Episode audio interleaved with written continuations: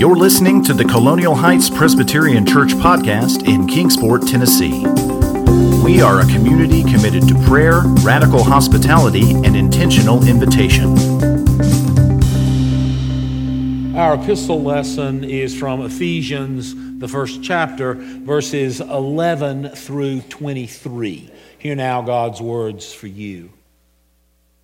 In Christ we have obtained an inheritance having been destined according to the purpose of Him who accomplishes all things according to His counsel and will, so that we, who were the first to set our hope on Christ, might live for the praise of His glory. In him you also, when you had heard the word of truth, the gospel of your salvation, and had believed in him, were marked with the seal of the promised Holy Spirit this is the pledge of our inheritance toward redemption as God's own people to the praise of His glory. I have heard of your faith in the Lord Jesus and your love toward all the saints. And for this reason, I do not cease to give thanks for you as I remember you in my prayers.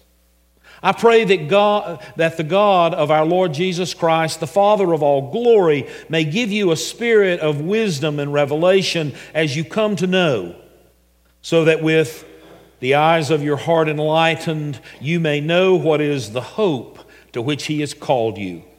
What are the riches of His glorious inheritance among the saints? And what is the immeasurable greatness of His power for us who believe?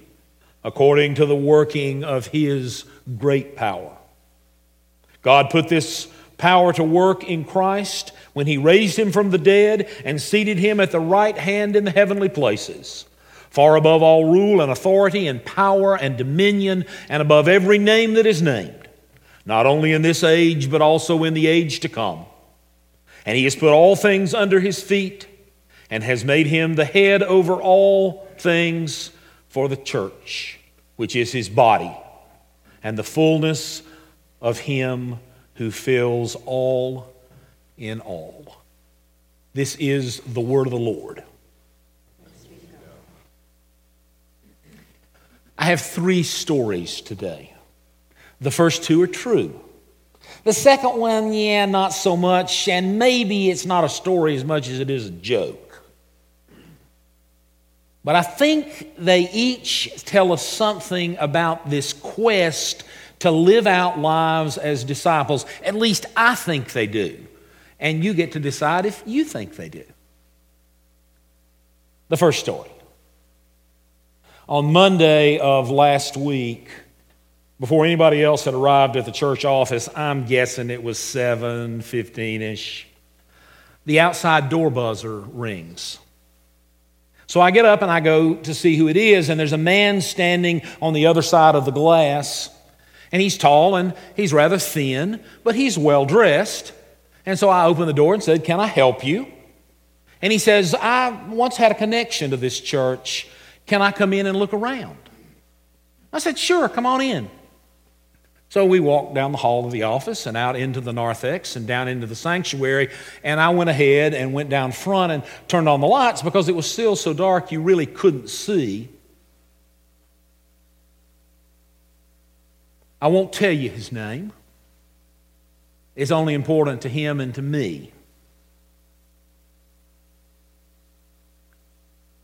But what I quickly discovered that he really wasn't so much interested in looking at the physical building as he was looking for somebody to talk to. And I guess God selected me. He talked of the past, places he had been, people he had known, and then he mentioned a name and I said, Oh, I know him. We were in seminary together. And he pauses and he stops and he looks at me and he says, Well, we must have crossed paths somewhere because I was there too when I told him I graduated in 77.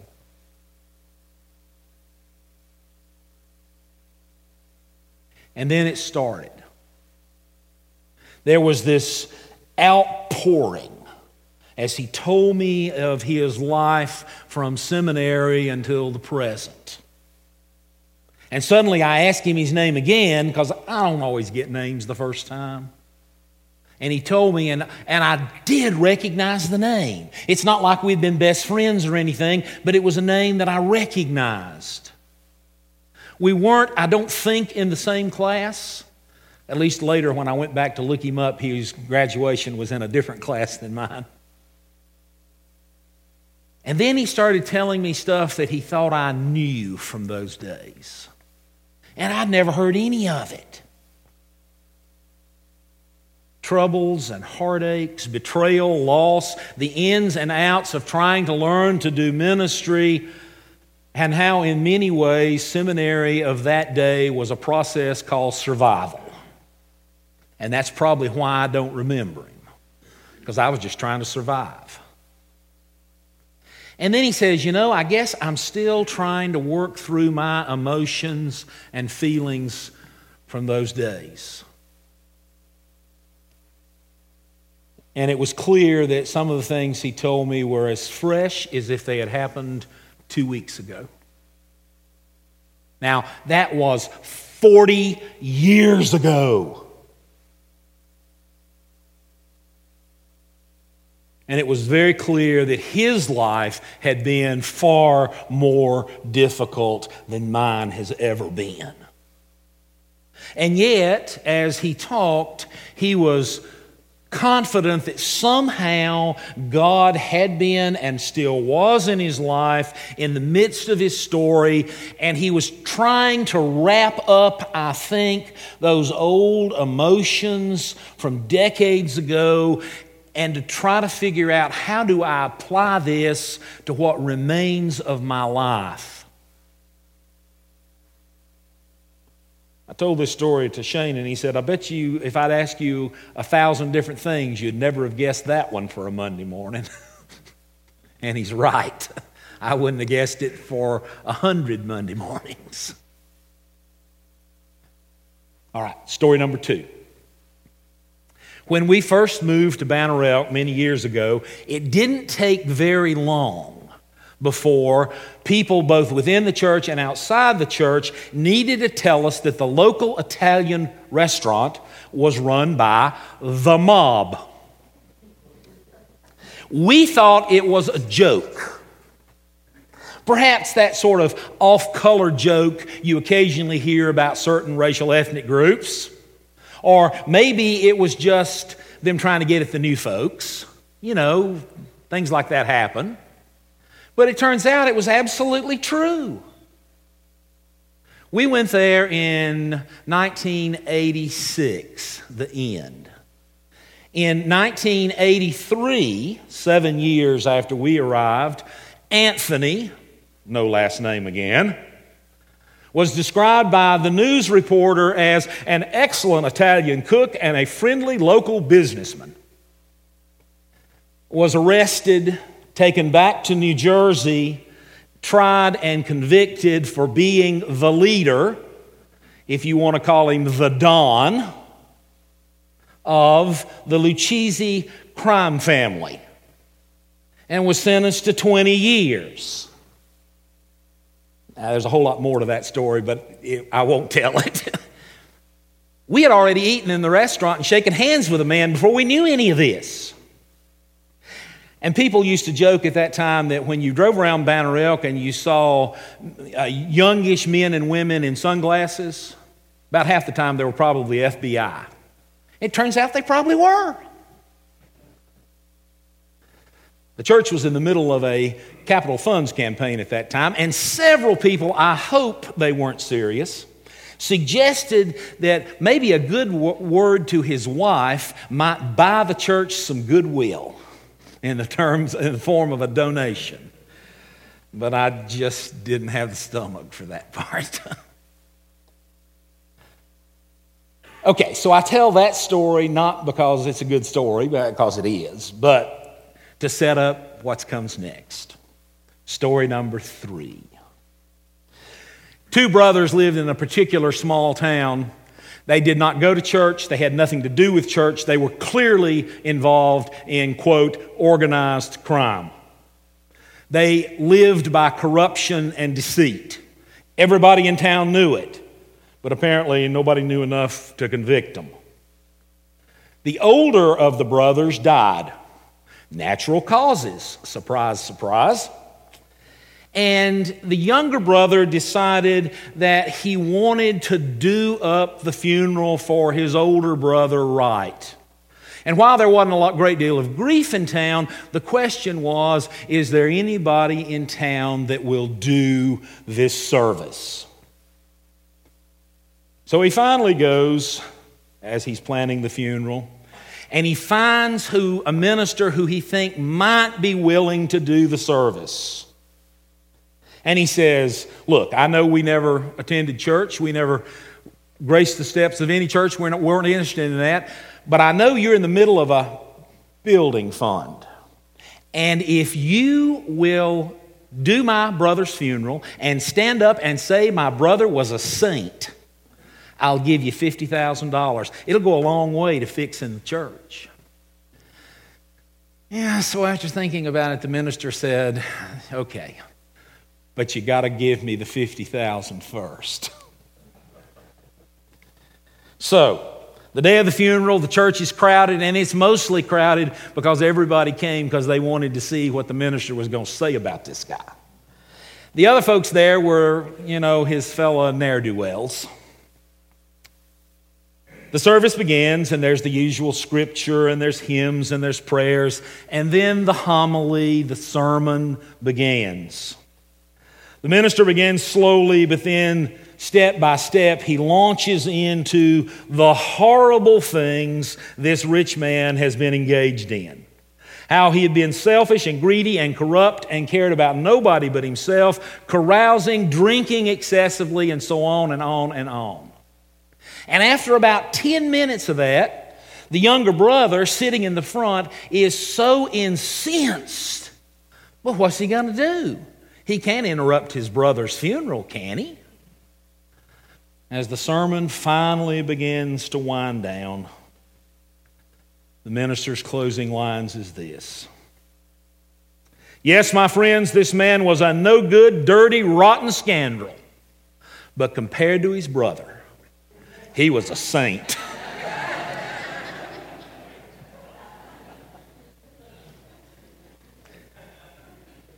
Today is the Sunday closest to All Saints' Day. The day we've chosen to celebrate All Saints and remember those that we have lost in death for a while, but know that we will see again at that exclamation point of human history. All Saints' Day rarely falls on a Sunday, every seven years or so. And so normally we celebrate it on the Sunday after first Sunday in November, and that allows us to do it after Halloween or All Hallows Eve. It also allows us to do it on the first of the month when we can celebrate communion. But you also know we're engaged in a small group study, and it wanted us to do it today. So here we are.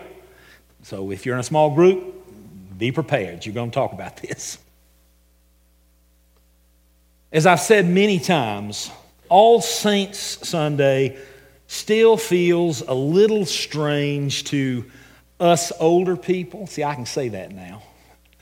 Who grew up in the church of 60 plus years ago. Following the Reformation, we Presbyterians distanced ourselves from this talk about saints and as belonging too much to the former tradition coming out of the Roman Catholic Church. But a closer reading of the New Testament reminds us that the word saints is used more than 84 times in the New Testament. You heard it today, but I bet you didn't pay attention. I bet it just slid right over the top of your head as I read it. Now, the word the New Testament uses and calls saints is very much used in the same context that we would use the word believers. In fact, you can almost use them synonymously. And yet we still keep this notion that somehow saints are special Christians. We all know that Mother Teresa has recently been confirmed as a saint in the Roman Catholic Church, and truly she was a remarkable person. But that is not the way the New Testament talks about saints. The word saint comes from the word sanctus, which means holy. That's the word we use if you're upstairs for communion as the choir sings a part of the great prayer at communion. But we use it at other times too. The word saint carries special meaning in the New Testament. In the epistle lesson for today, sanctus or saint is applied without distinction to the company of those who believe in Jesus Christ and who strive to live faithfully. Listen to a few verses. This is from the beginning of the letter to the Ephesians. Paul, an apostle of Jesus Christ by the will of God, to the saints who are in Ephesus and are faithful to Jesus Christ, grace to you and peace. Or listen to the address to the Roman church. Paul, a servant of Jesus Christ, called to be an apostle to God's beloved in Rome, called to be saints. Grace to you and peace. Or to the church in Corinth. Paul, called to be an apostle of Jesus Christ by the will of God, to our brother Sosthenes, to the church that is in Corinth, to in Corinth, to those who are sanctified in Christ, called to be saints. It's a common phrase in the New Testament.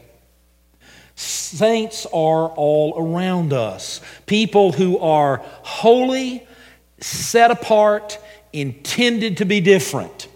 That is the definition of holy, after all. And they're set apart from the rest of the world because why? Because they are people who are at least attempting to live and follow Jesus Christ.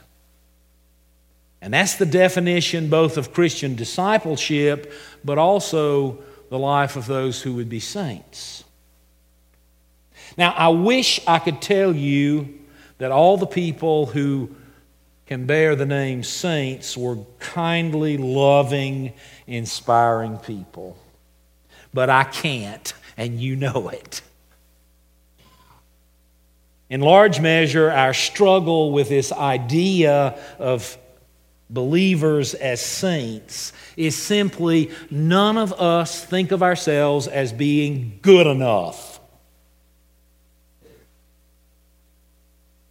You know what? You're exactly right.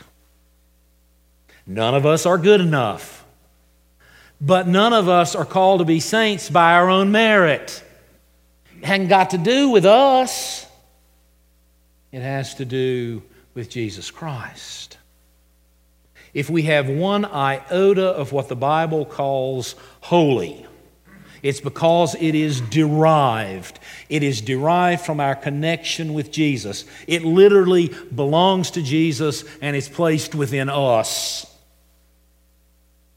We can be called holy not because of our faith or our actions, but because Christ lives within our very broken lives. The other piece to this is, is I don't get to determine who gets to be called a saint. You don't get to determine who gets to be called a saint. Only Jesus Christ gets to determine that.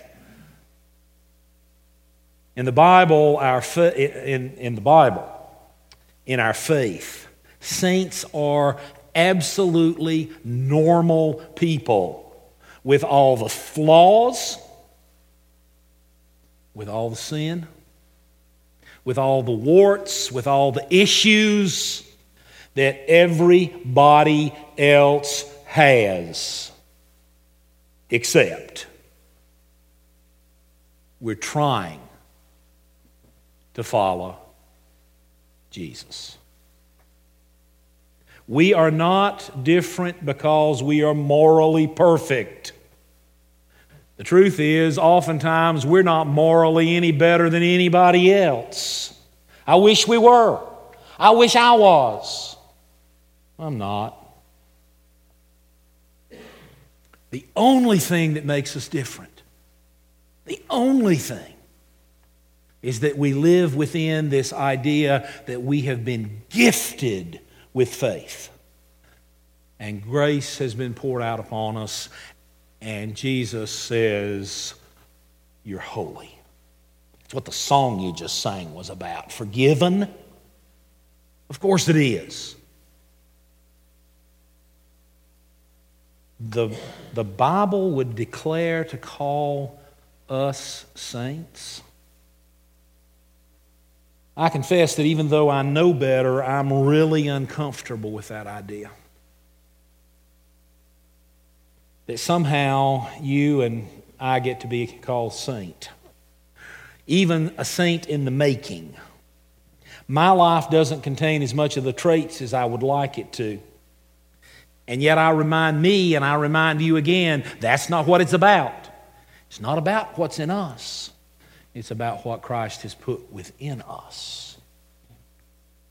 A saint is someone who has been chosen, set apart by God. The encounter last Monday was with a man who has spent 40 years struggling to find who he is, but he's done it in the context of living a Christian life. The Bible calls that a saint. Even the story of the mobster in Banner Elk,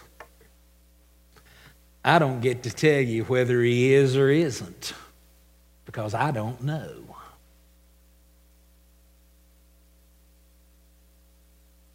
I, for one, am grateful for whatever faith I have been given in this moment. Knowing that I didn't make it up, it's not sustained by me, it doesn't grow by me, nor does yours. It is always gift. It's a call to be more than we ever possibly could be on our own because of the grace, love, and presence of God in Jesus Christ in us.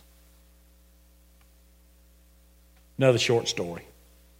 Some of you probably heard this one before. Happens to be one of my favorites. So, young man was taken with his parents on a European vacation. And if you take your kids to Europe and they're younger, I hope one of the things you do is you run them through every cathedral you can find. It's good for them. It's good to know that the faith has grounding, and the grounding is often in great, big, beautiful buildings. So, this kid, with his parents, has been run through every cathedral they can find.